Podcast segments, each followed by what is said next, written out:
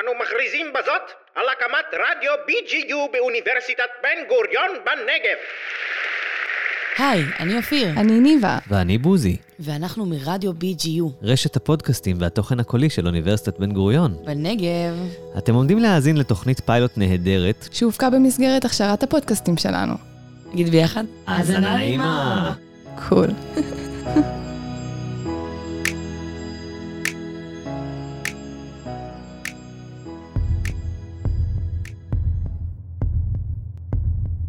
כל הגוף שלך קפוץ.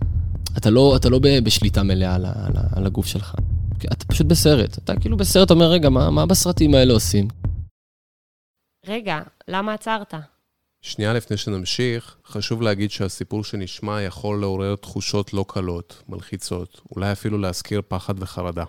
מה זאת אומרת פחד וחרדה? יש הבדל בין פחד לחרדה? אז בואי נחזור להתחלה. הסיפור של טל מתחיל בטיול שלו בדרום אמריקה, בבוליביה.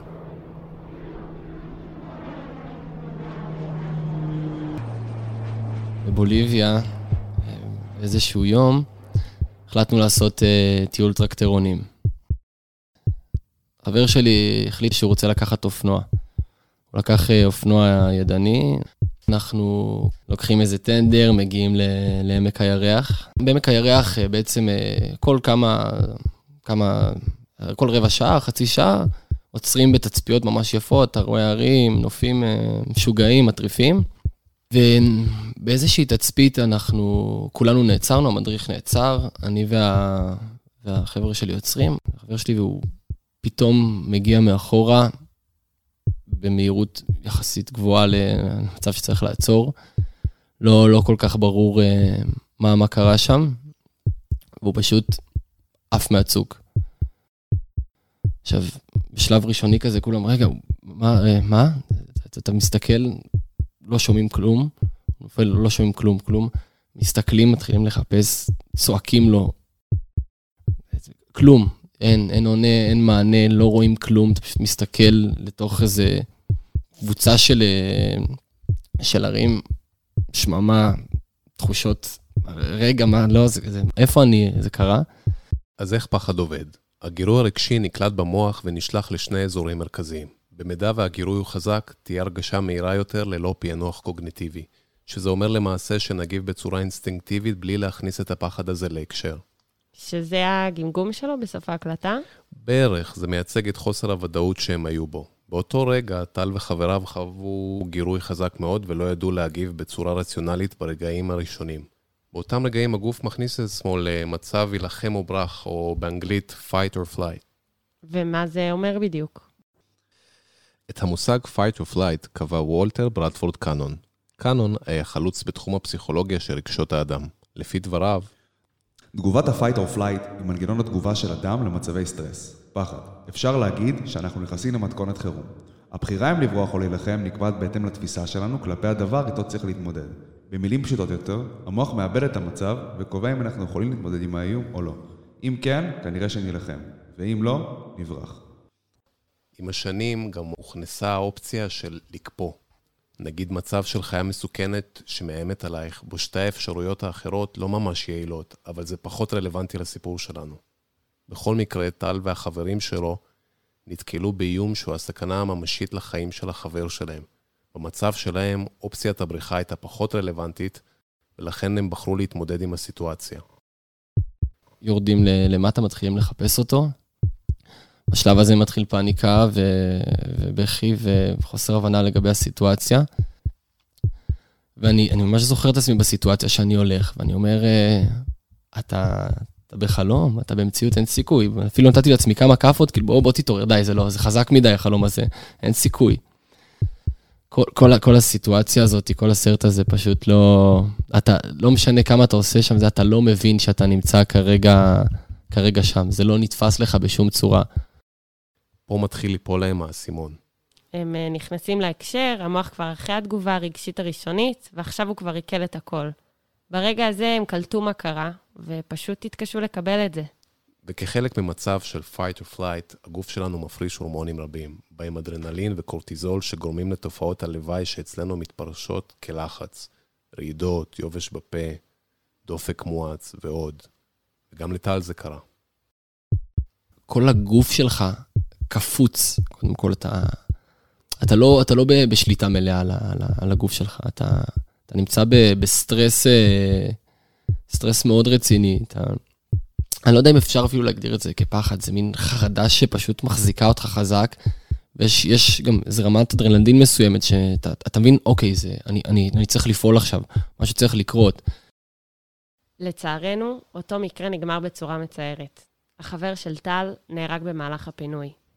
טל והחברים שלו חזרו לארץ, ומאותו רגע טל התחיל להרגיש פחד. פחד ממה? מהכל. פחד נוצר מחוויה לא נעימה עם משהו. כמו שבן אדם עם פחד במה כנראה עבר חוויה לא טובה מול קהל. כן, אז אותו דבר קרה לטל, רק עם פחד מהמוות. הוא התחיל להרגיש שהסכנה אורבת מעבר לפינה. אני זוכר שפעם אחת עברתי ליד ארון, ארון גבוה, ועברתי לידו פשוט ואמרתי, רגע, למה, למה, שהוא לא, למה שהוא לא ייפול עליי עכשיו? למה שזה לא, שזה לא יקרה? הרי קרה לי בעבר משהו שלא חשבתי שיקרה. או אפילו כשאתה עובר במעבר חצייה, אתה אומר, למה שהמכונית הזאת, אה, למה אני צריך לסמוך עליה? למה שהיא לא תיתן עוד קצת גז ופתאום אה, תתנגש בי?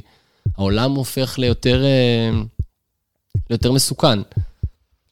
אבל עם הפחד, מגיעה על טל גם החרדה. הפחד נוצר מגירוי חיצוני, ובזה שונה ממנו החרדה. החרדה נובעת מהמחשבה שמשהו רע אמור לקרות.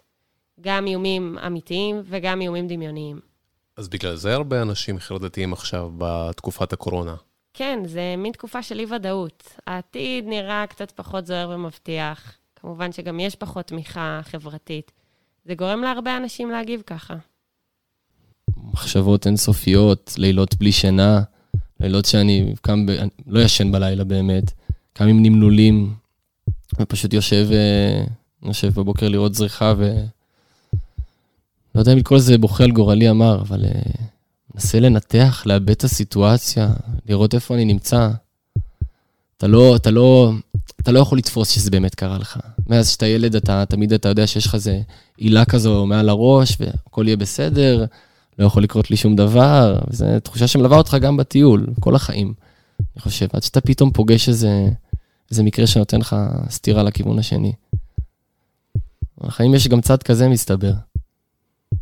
אז זה גם, גם מתחיל לתהליך אה, הימנעות מסוים, מדבר, אה, הימנעות מדברים מסוימים, מסיטואציות מסוימות שהן יכולות להיות אה, פוגעניות בשבילך. זה כבר נשמע יותר מוכר. גם אני חוויתי ימים כאלה.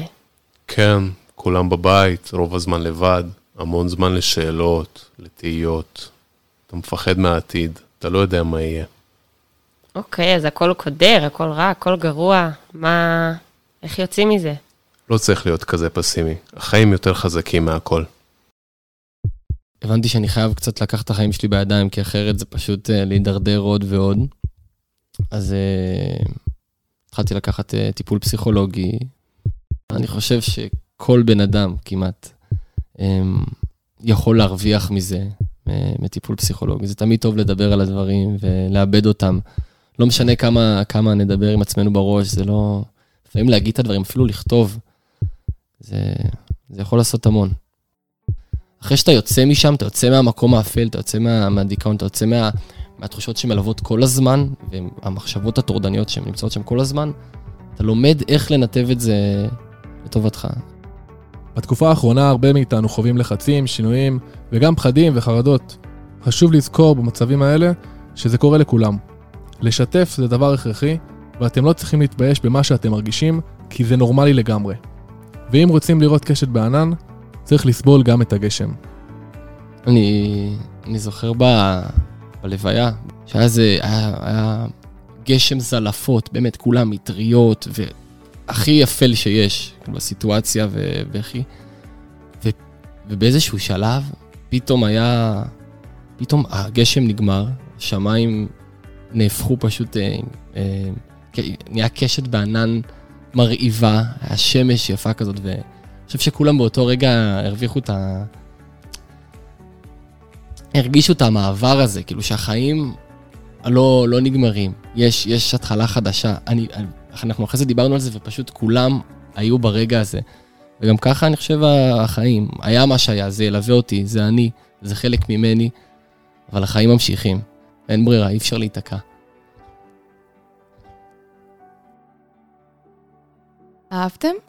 אתם מוזמנים להשתתף בהכשרת השדרנים הבאה, או לפנות אלינו עם כל שאלה והצעה בכתובת המייל. אתם רושמים? bgu.radio.strudel.bgu.ac.il מוזמנים לעקוב אחרינו בפייסבוק, באפליקציית הפודקאסטים או באפליקציה של האוניברסיטה. מגניב בנגב!